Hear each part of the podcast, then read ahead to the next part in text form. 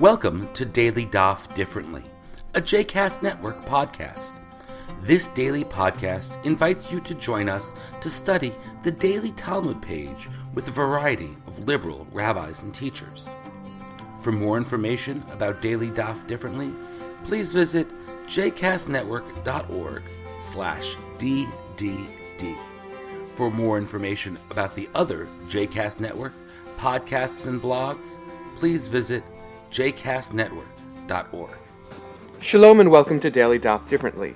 I'm Michael Bernstein, the rabbi of Congregation Gesher LaTorah in Alpharetta, Georgia, and today we are looking at Masechet Eruvin Kuf Gimel, the Tractate of Eruvin, page 103. The Mishnah, towards the end of Kuf Gimel Amud Bet, deals with the question of a Kohen who wounds his finger. And, as our Mishnahs have done, deals with the distinction of how it may be treated, b'mikdash in the temple versus b'medina in the provinces. In the Mishnah, the conversation is about the issues of medical treatment on Shabbat and allowing a use of a small reed bandage because it's in the temple, but not in the provinces. However, in the Gemara, we move from this discussion of band aids as medical devices to bandages as fashion statements. Because the issue with a Kohen isn't just what is placed upon his body in order to deal with a wound, but also how that constitutes or doesn't constitute either extra garments or interpositions with his garments or his service. Here's how the Gemara deals with the question. Amarav Yehuda bare de Rebbe Chia, lo shanu elegemi. We only learned in the Mishnah about this reed, says Rebbe Yehuda, the son of Rebbe Chia. Aval tziltzul katan have yitur begadim. But if it's a small band or small belt, as it's uh, sometimes translated, around his finger, this would constitute an addition to the priestly clothes. And this is a serious problem. As we learn elsewhere, that a priest is not allowed to have less than the required garments that we learn in the Torah, but also not allowed to have more. The Rabbi Yochanan Amar, Lo amru yitur begadim ela bimkom begadim. The Rabbi Yochanan is lenient and says it's only considered extra clothing if it's in a place of clothing. And elsewhere we learn that the classic yitur begadim is that he actually wears more than one of the clothing two tunics or two belts, two mitznafot, two uh, headpieces, something like that. That would be considered yitur begadim. In this case, where it's around his finger, where there are no special garments, there wouldn't be a problem. But the Gemara goes on to say, "V'tipukle mishum chatzitza." Well, let's have the issue then determined because it's an interposition. It says that lakach kohen, the priest takes, meaning with his own hand and not with something else blocking it. So a bandage would get in the way, and that would be blocking. And the Gemara gives us two possible answers. Perhaps this is on his left hand, and sorry, lefties, but only right handed actions are allowed for the Kohen. And the other possibility is that it's on an area of his hand where it's not going to come into direct contact. And so we seem to have solved the issue, but now we go on to go into a, the conversation in more depth and to say that, in fact, there are other issues that have to be dealt with. Pliga de Rabba de Amar, Rabba Amar, Rav Chisda bimkom begadim afilu nema achat chotzetzet. That if it were in the place where there were clothes, then even one thread would be an interposition. This case, not between the hand and the vessel, but between the skin of the Kohen, because it says abisaro, that these garments have to be on his skin and not on something else, which would be this even one hair in the way. If it's not, however, in the place of these garments, then shalosh al shalosh chotzutzot. Then the three by three, if it's big enough uh, to be considered three fingers breadth by three fingers breadth, then that is an interposition.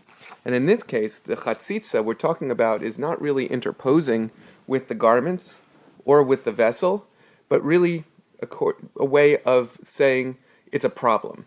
You might just define it as Rashi does as also Yitur Begadim. So the issue itself seems to be one of where these bandages are placed and do they get in the way and how do we solve this problem. And the Gemara goes on to try to understand exactly what can be done. And it's up to later poskim, up to the later deciders to exactly figure out what were the rules about where these bandages could be. I wanted to bring something, though, which comes from seeing how one posek in particular, the Rambam, looks at this issue that shows what the difference might be between chatzitza, this physical interposition, the way that we use it literally, between the skin of the Kohen and his garments, or between his hand and the vessel. In other words, something that really literally blocks what he's supposed to be doing or how he's supposed to be serving in the avodah, the service of God. And this idea of yitur begadim, the idea that something is amiss because he's wearing too many garments. Not necessarily in a way that could block anything, but in a way that shows that he is not following the law the way it should be. It's more obvious if we say, well, he's missing something. He's not wearing the mitznefet or the avnet. He's not wearing the headpiece or the belt. But if he's wearing too many, we consider that exactly the same. And what Rambam says is exactly that. Just as if one is missing these garments, it is considered not only to invalidate the sacrifice, but to actually obligate, make that Kohen liable for death. And again, as we've seen elsewhere, this mitah is biadei shemaim, it's by the hands of heaven, but it's considered serious. This is the same deen, this is the same issue if the Kohen is wearing too many clothing.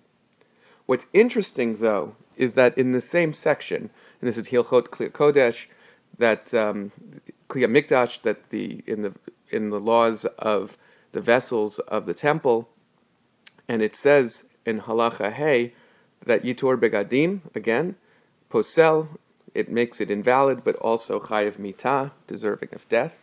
Later on, when the Rambam goes through the various ways in which there can be chatzitzot, these interpositions, and brings the situation from our conversation, he says posel, that in fact it does invalidate, even if there is an extra bandage in a place that does not come physically in the way of what the Kohen is doing, but significantly it is not chayv mita.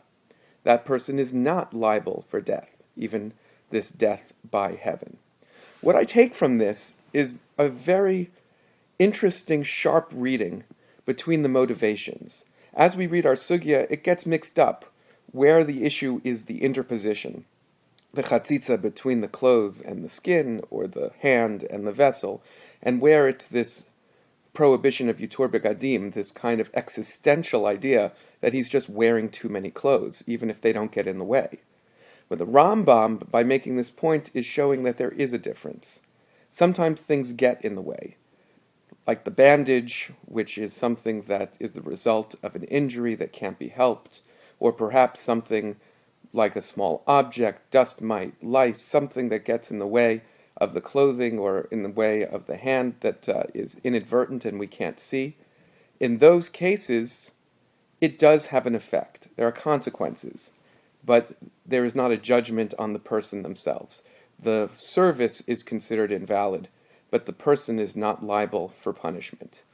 But in those situations where it is wearing the extra clothing, somehow showing existentially, stepping out of the role the Kohen is supposed to be by not obeying to the letter the law of what he is supposed to wear, in those cases, not only is the sacrifice invalid, but there is actually an existential statement made that this person is liable. Again, with the problematic term chayev mita, death by heaven.